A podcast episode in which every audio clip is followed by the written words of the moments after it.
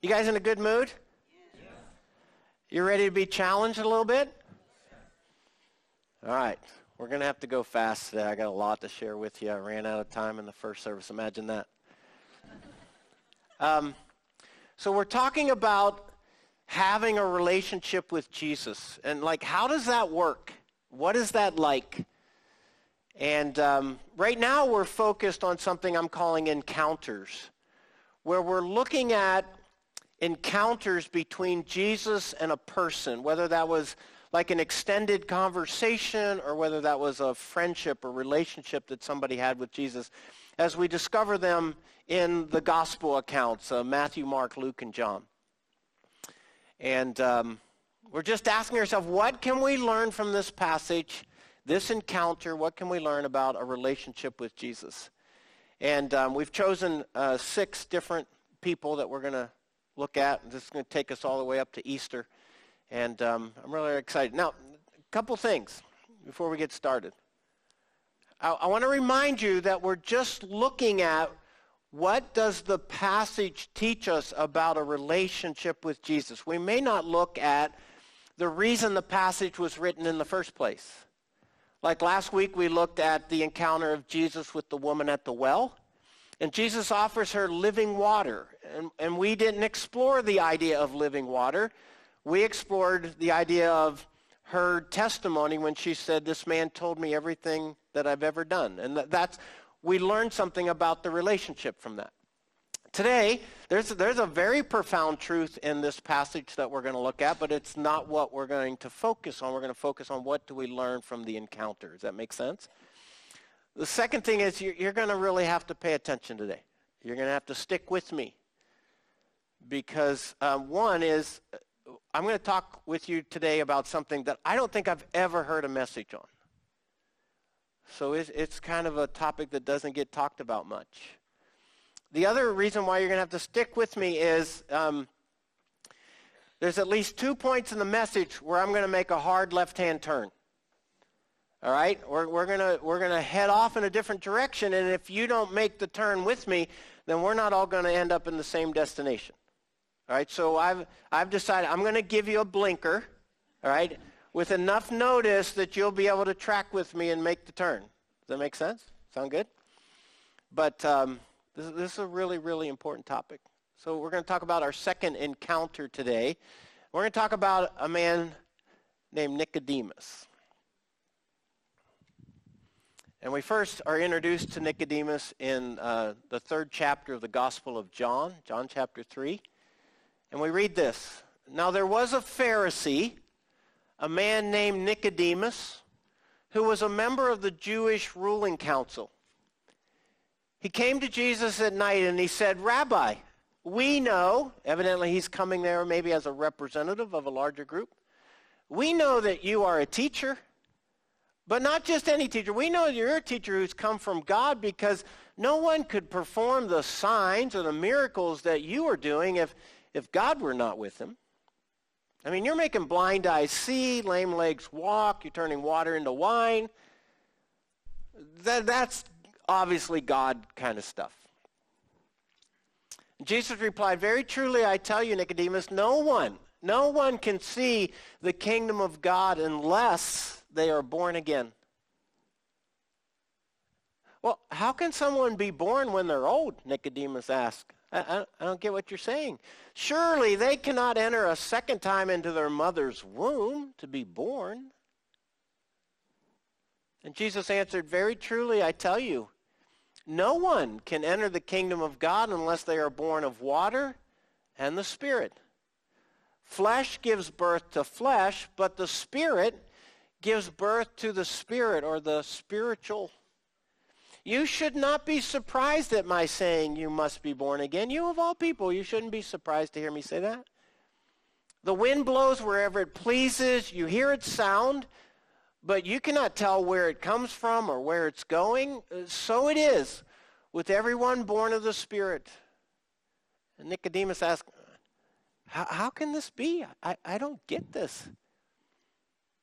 You are Israel's teacher, Jesus said. And you do not understand what I'm talking about? Very truly, I tell you, we speak of what we know and we testify to what we have seen, but still you people do not accept our testimony. I've spoken to you of earthly things and you don't believe. How then will you believe if I speak of heavenly things? Do you get it? Okay, so John tells us three very important things about who Nicodemus is. He tells us that he's a Pharisee, he's a member of the Jewish ruling council, and Jesus, interestingly, refers to Nicodemus as Israel's teacher. He doesn't call him, you are one of the teachers of Israel. He calls him Israel's teacher. So I think there's something here that we need to understand. So we're going to we're going to pull these apart. Try not to get lost in too many of the details, but I think it's important. So, first of all, Nicodemus a Pharisee. So here we are in the 21st century, Christians.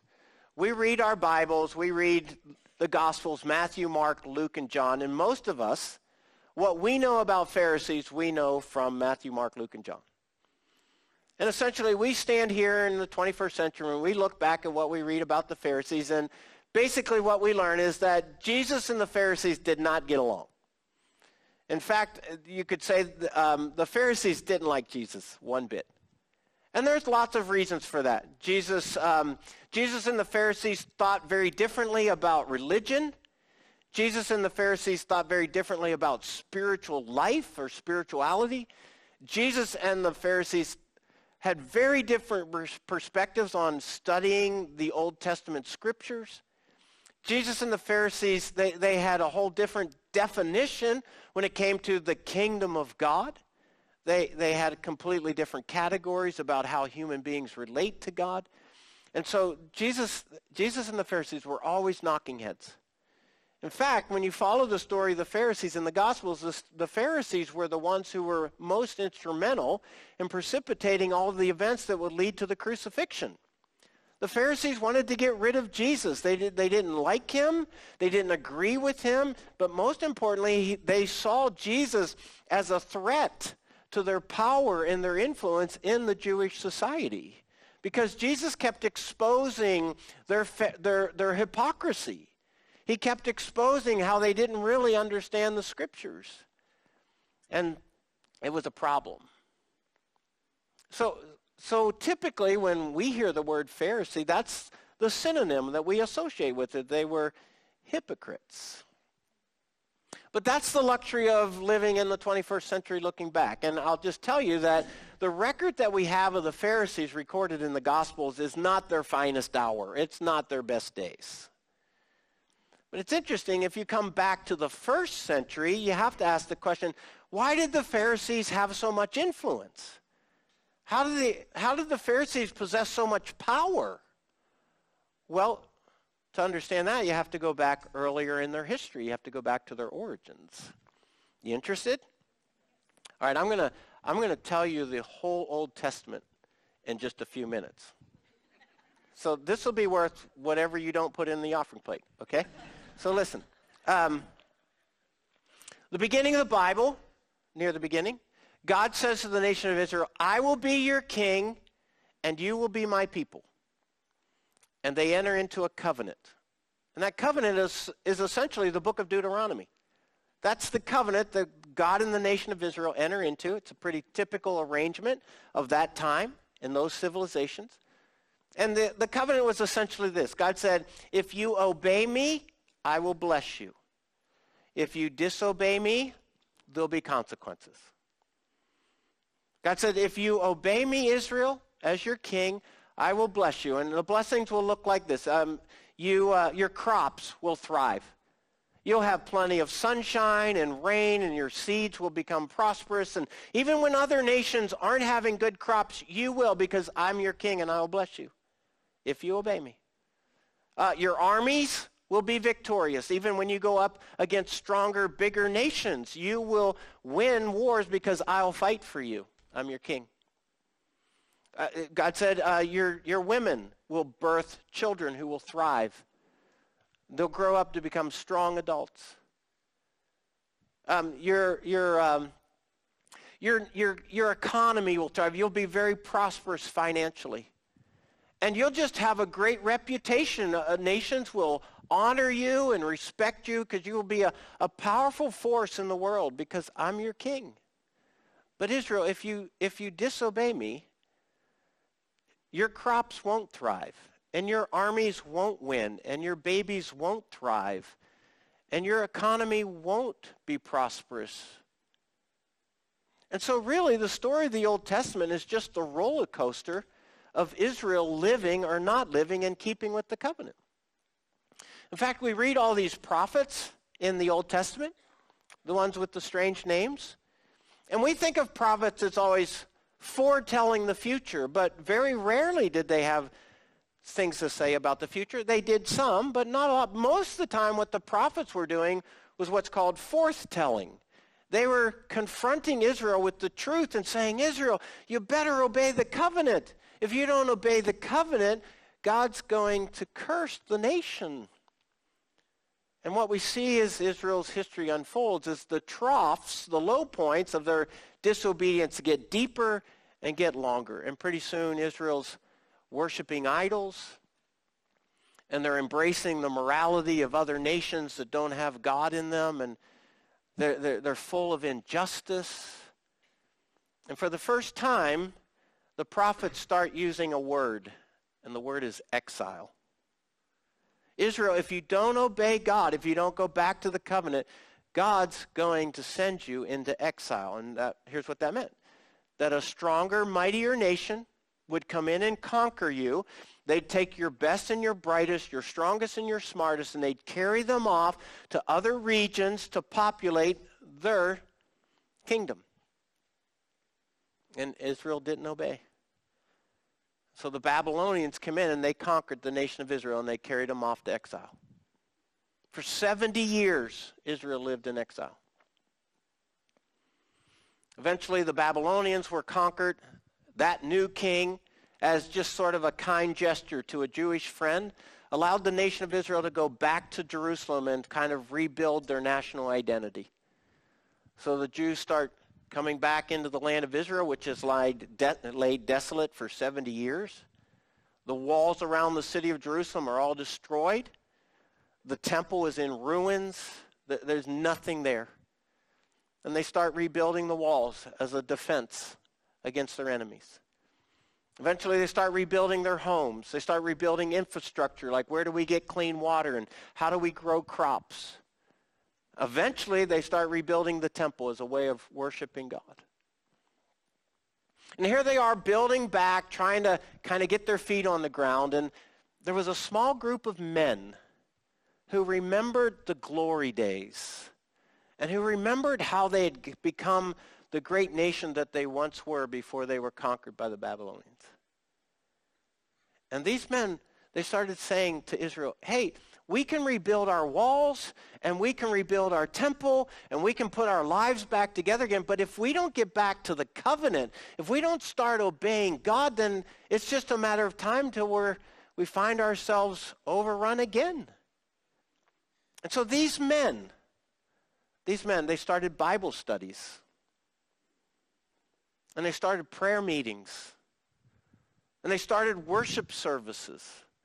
Whenever, whenever another nation began to be a threat to the nation of Israel, these were the men who were the first to sign up to go into war to, to protect the nation. These are the men who knew the scriptures forward and backwards. They, they were the most disciplined, diligent people you'd ever meet, and they were devoted to God. In fact, they were so devoted to God and they lived such devoted lives that they earned a nickname. And the people started calling them the righteous ones, the holy ones. They were separate. They were unlike any other Jew. They were so devoted to God and his word. That's the Pharisees. That's where the Pharisees began. That's their origin story. They were deeply respected, incredibly admired. They had an enormous influence in the nation of, of Israel. That, that's why we find them holding such power in the first century. But the problem is that, and this is typical of very religious situations, is that at times you can kind of get off course. And what happened is that the, the, the Pharisees were so concerned about not breaking the laws of God that they would, they would establish like additional rules. They actually had a name for them, fences. They would build a fence around like the Sabbath. They'd say, we can't break the Sabbath or God will judge us, so let's build a fence so that we don't even get close to that. Like if you if you get up against the fence, an alarm's going to go off. Like, oh, you're really close to breaking the Sabbath. So they'd establish a fence, and then, well, they, that that fence wasn't far enough removed. So what we see that the Pharisees over time they establish all these additional traditions, and rules and rituals and routines as a way of protecting the nation of Israel from breaking the laws. And unfortunately, in time, they started to believe their own stuff. And pretty soon, their laws and their traditions became more important than God's laws. That's why when Jesus comes on the scene, he exposes that, and, and they don't like being told the truth. Did you follow that? So that's the Pharisees, and Nicodemus was one of them. Nicodemus was also a member of the Jewish ruling council. That's the Sanhedrin. The Sanhedrin was only 71 people, 71 men who served as judges in the civic and religious structure of the nation of Israel. So, of the millions of people that lived in Israel, there was this large fraternity of the Pharisees, but only 71 people qualified to be a part of the Sanhedrin. So the, the group that Nicodemus runs in is getting pretty small. And then it's interesting that Jesus refers to Nicodemus as Israel's teacher, not a teacher of Israel. So the language suggests that Jesus is saying, Nicodemus, you're like the best teacher in all of Israel. All of Israel's coming to you to hear your viewpoint, your philosophy, your interpretation of the scripture. You have that kind of power in the nation. You are Israel's teacher, and, and you don't understand something as simple as you must be born again? In fact, Nicodemus was so confused and confounded by this phrase that he's like, What are you talking about? Do I have to get in my mother's womb a second time and start over? Jesus like, how can you, the teacher of Israel, the, the best teacher that they've got, how can you not know these things? Have you not read Joel? Have you not read Zechariah? Have you not read the, the parts of the scripture that talk about God's spirit and his place in a person's heart? Well, evidently he didn't understand them. He and his fraternity had created so many rules and regulations and I's to dot and T's to cross and jumps and hoops to jump through that they, they had completely neglected the one central truth that the Spirit of God is what brings a person alive to know how to obey God. And Jesus says, you, you can't enter the kingdom of God unless you're born again. I mean, if anything, Jews wanted anything, they wanted to be in the kingdom of God. And here's Israel's teacher, and he doesn't even know how to explain it to them. Do you follow that? So, you know what? My impression of Nicodemus is he was kind of a big deal. He was kind of a big deal. We might call him, he was the goat. He was a Pharisee deeply devoted, highly disciplined student of the scriptures. He was a member of the Sanhedrin, one of 71 people in the entire nation. And evidently, Israel came to him looking for what he had to say. He was, he was a big deal. Did you follow that? Okay, so there's a phrase we use from time to time. I think we all understand it. You ever hear this phrase? You're too smart for your own good? I, I've, I figure we, we use it like three different ways. Sometimes we use it humorously, almost a compliment. And typically we use it with very precocious children. Children who are very, very insightful, like more than their peers. Children who tend to be highly verbal can say things that their peers would never, never consider saying. And so, you know, a, a child says something particularly astute, and you go, you're too smart for your own good. That's going to get you in trouble. The other way we use it is with like teenagers and 20 somethings who've set their heart on doing something, but they, they refuse any advice. They don't want any input. I, I got this all figured out. Just mom and dad, back away. I got this. And then they go and they do it, and it doesn't really work out like they thought. And the next thing you know, they're picking up the pieces, and mom and dad are going, you know, if you would just have asked for some advice, you don't have the experience, you don't have the maturity to understand all the implications what you set out to do. If you would just ask, and they might say, you were just a little too smart for your own good. The other way that we use this phrase is to describe somebody who's so incredibly intelligent that, like, they can't relate to people. They have a low social IQ. They don't really get reality. They're so up in the books that they don't know how it really works on the street. They're, they're too smart for their own good. My suspicion is that Nicodemus might have been a bit too smart for his own good. Here he was teaching the nation of Israel how to get into the kingdom of God, and yet he had missed the most important part, and that is you had to be born again. He, he didn't even understand the concept. So I, I think I think there's something to be learned there. We read about the Pharisees and creating all these rules and regulations and hoops to jump through. And, and, and Jesus said to the crowds and to his disciples, the teachers of the law and the Pharisees, they sit in the, the place of authority, Moses' seat. They, they hold this control over the nation. So you must be careful to do everything they tell you, but do not do what they do. For they do not practice what they preach. They tie up heavy cumbersome loads and they put them on other people's shoulders, but they themselves are not willing to lift a finger to move them. You get it? You get it? Okay, I got my blinker on, about ready to make a left hand turn. Everybody with me? Stick my arm out the window. Okay, so now we're going to go to a, another account of an encounter different characters. And this, this encounter doesn't have anything to do with Nicodemus. And yet it has everything to do with Nicodemus. You ready? Coming with me? This is an encounter between Peter, or Simon as he's referred to in this passage, and some of the other disciples. The setting is Jesus is sitting on a beach, early morning, waiting for the disciples to come in from a night of fishing. Okay? When he had finished speaking, he said to Simon, Simon, put out into the deep water and let down the nets for a catch. And Simon answered, Master, come on, we've worked hard all night. We haven't caught anything. You, you can almost hear the, the frustration in Peter's voice. If you listen closely, you can almost hear him roll his eyes. He's like thinking, Master, seriously, you're a rabbi. Like the hardest thing you do all day is pick up scrolls.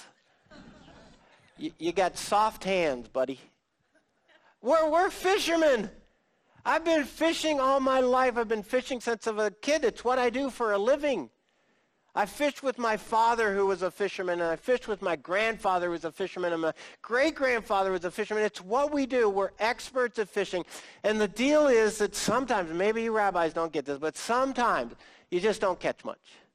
Water temperature's not right, or it's too windy, and, and who knows, but we didn't catch anything. But you can see him sort of relinquish because, like, oh, I'm a disciple. Oh, yeah, I'm supposed to do what the master says. But because you say so, we'll let down the nets. So they backed the boats up and and when they had done so, they caught such a large number of fish that their nets began to break. So they signaled their partners in other boats to come and help them, and they came and they filled both boats so full that the boats began to sink. And now Peter's embarrassed he fell at Jesus' knees and said, Go away from me. I, Lord, I'm a sinful man. I should have never doubted you. For he and all his companions were astonished at the catch of fish they had taken. Astonished. Fishermen, astonished. So were James and John, the sons of Zebedee, and Simon's partners. then Jesus said to them, ah, Guys, don't be embarrassed. From now on, you will fish for people. So they pulled their boats up on shore, they left everything, and they followed him. You get it? These seasoned fishermen.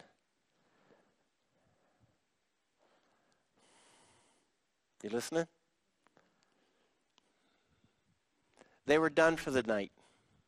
It was early morning. They just wanted to pull the boats on shore, clean out the nets, and go get some breakfast.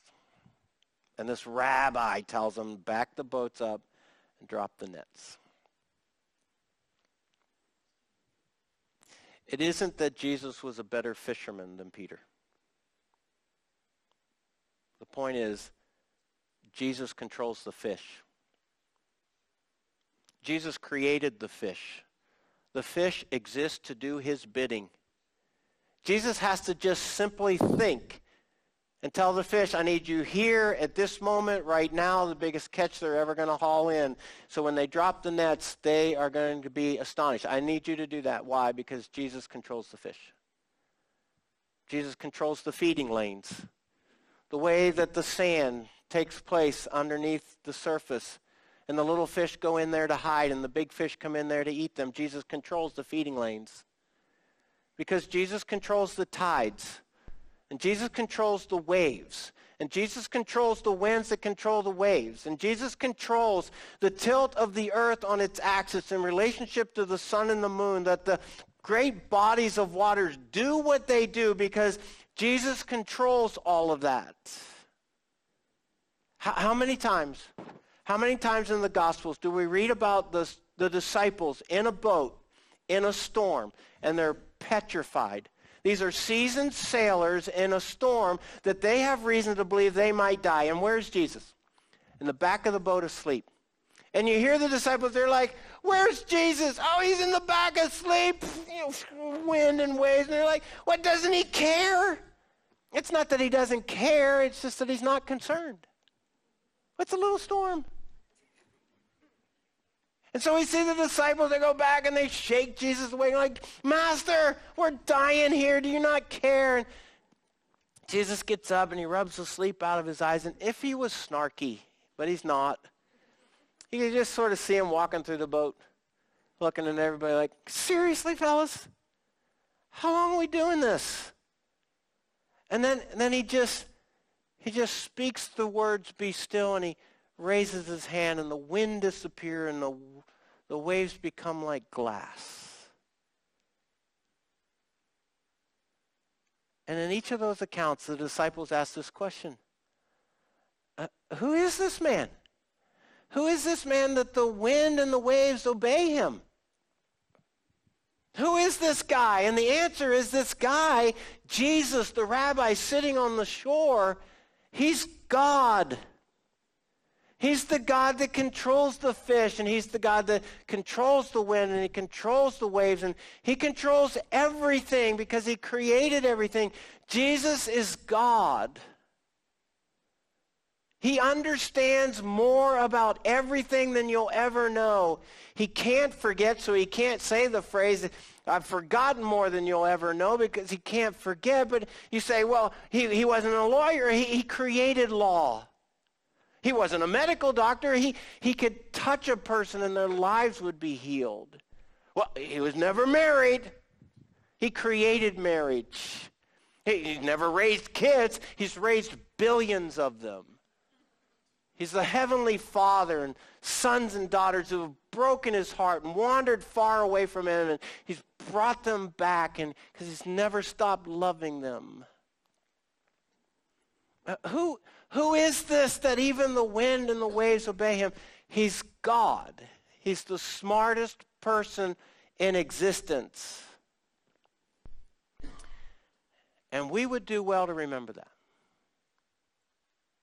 Maybe, just maybe, just maybe, that is why Jesus said, I tell you, unless you become like little children in their innocence, in their trust, in their humility, unless you become like little children, you'll never enter the kingdom of heaven. You can be so smart for your own good that you can make it much more complicated than it was ever intended.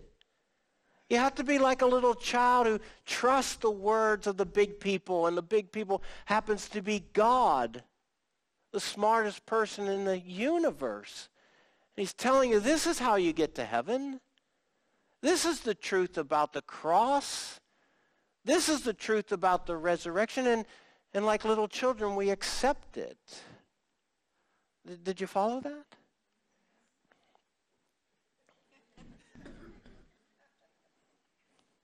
I'm getting ready to make another turn. You with me? So we see all through the Bible this caution about being too smart for your own good. How many people, they, they read their authors, Oh, I had this professor. I've done the research. I, uh, that person's so successful. I'll, I'll listen to them before they'll ever listen to Jesus.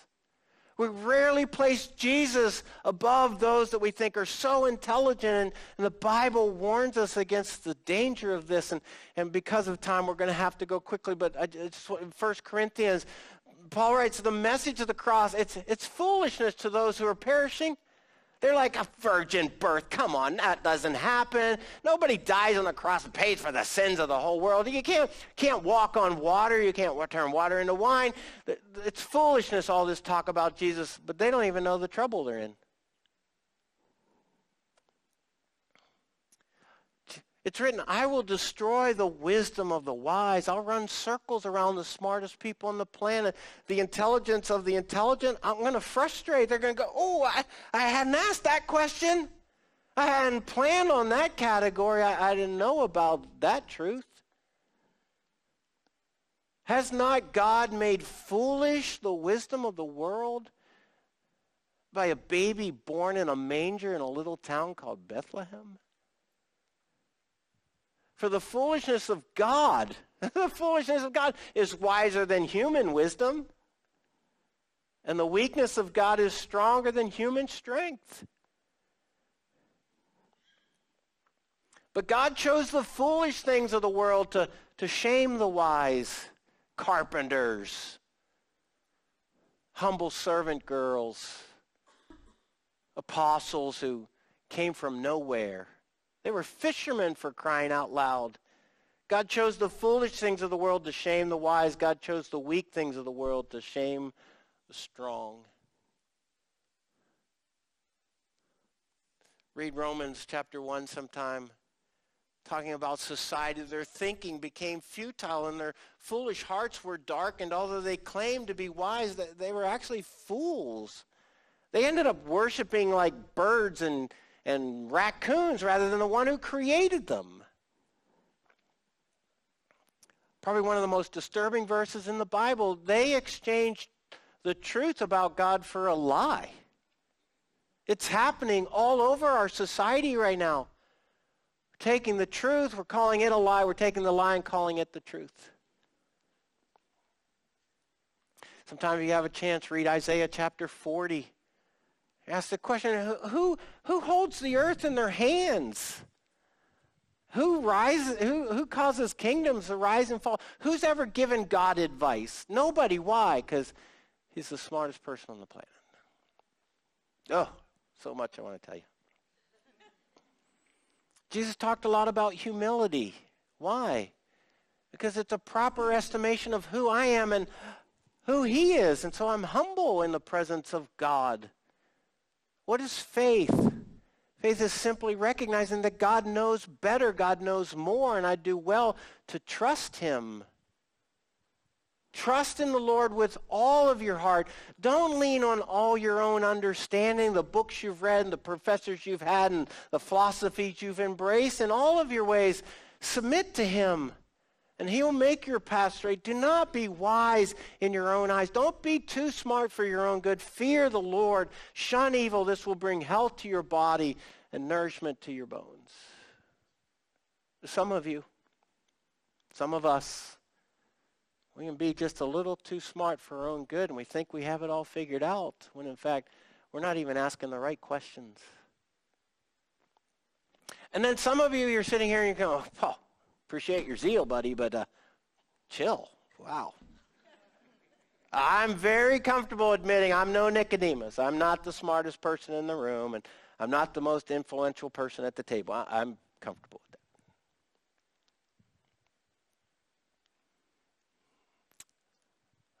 I'm no Nicodemus, but let me ask you, are you too smart for your own good? Are you too smart for your own good? So I'm going to ask you three questions. Do not answer out loud. but answer honestly. First question is this. Do you question God's ability to provide for and protect you or the people you love? You know, like when you send your kids off to school every day and you can't helicopter over top of them? Or you send them off to college and you don't hear from them for weeks? You don't know where they are or what they're doing, who they're running with? Or how about when your parents get to that age and they're just not making good decisions anymore? They want to keep driving. Do you question God's ability to provide for and protect you or the people you love? Second question, do you question God's timing to do what you think needs to be done? Do you question God's timing in response to the prayers that you pray about the things that are so urgent to you and it seems like he's not doing anything? Do, do you question God's capacity to love and forgive you when you fail? Do you have a script running through your head? That God could never love me. God could never use me. He could never forgive me. I've done this so many times. I've, I've probably worn out the welcome. Do you question God's capacity to love and forgive you? You see, we have a word for the answer to those three questions. I know what it is? It's worry.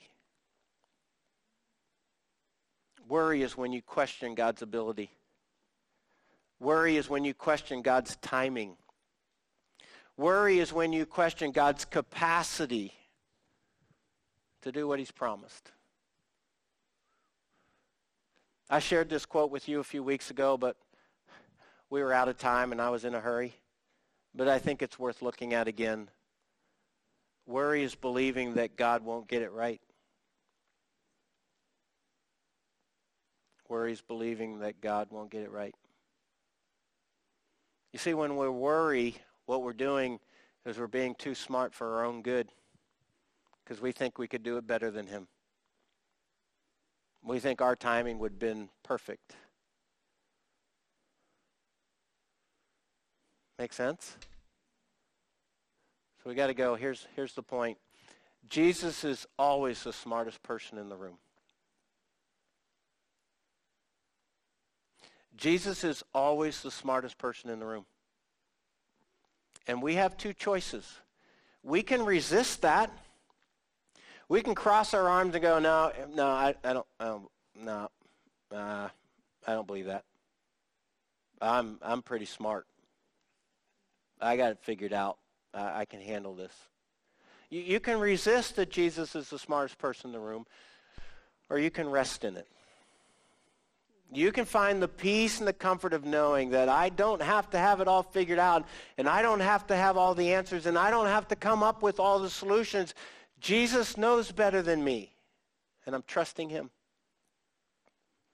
That's why the Apostle Paul says, rejoice in the Lord always. I don't care what's happening. I'll say it again, rejoice. Let your gentleness be evident to all. In other words, let other people perceive just how relaxed and comfortable you are. Why? Because the Lord's right here. He's in my boat. He's the smartest person in the universe. Do not be anxious. Do not worry about anything, but in every situation, by prayer and petition, with thanksgiving, present your request to God, and the peace of God, which transcends all your understanding, it'll guard your heart and your mind in Christ Jesus. In a relationship with Jesus, the smartest person in the room is always standing right beside you.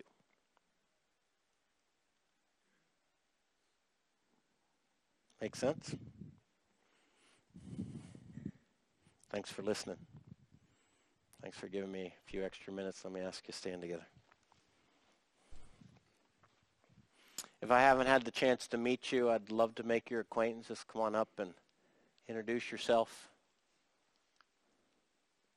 Our Father, thank you. Thank you that your Son Jesus controls the fish and the tides, the waves and the wind, and our life if we'll let him. God, bring us all to that place of humility where we recognize that your son Jesus is always the smartest person in the room.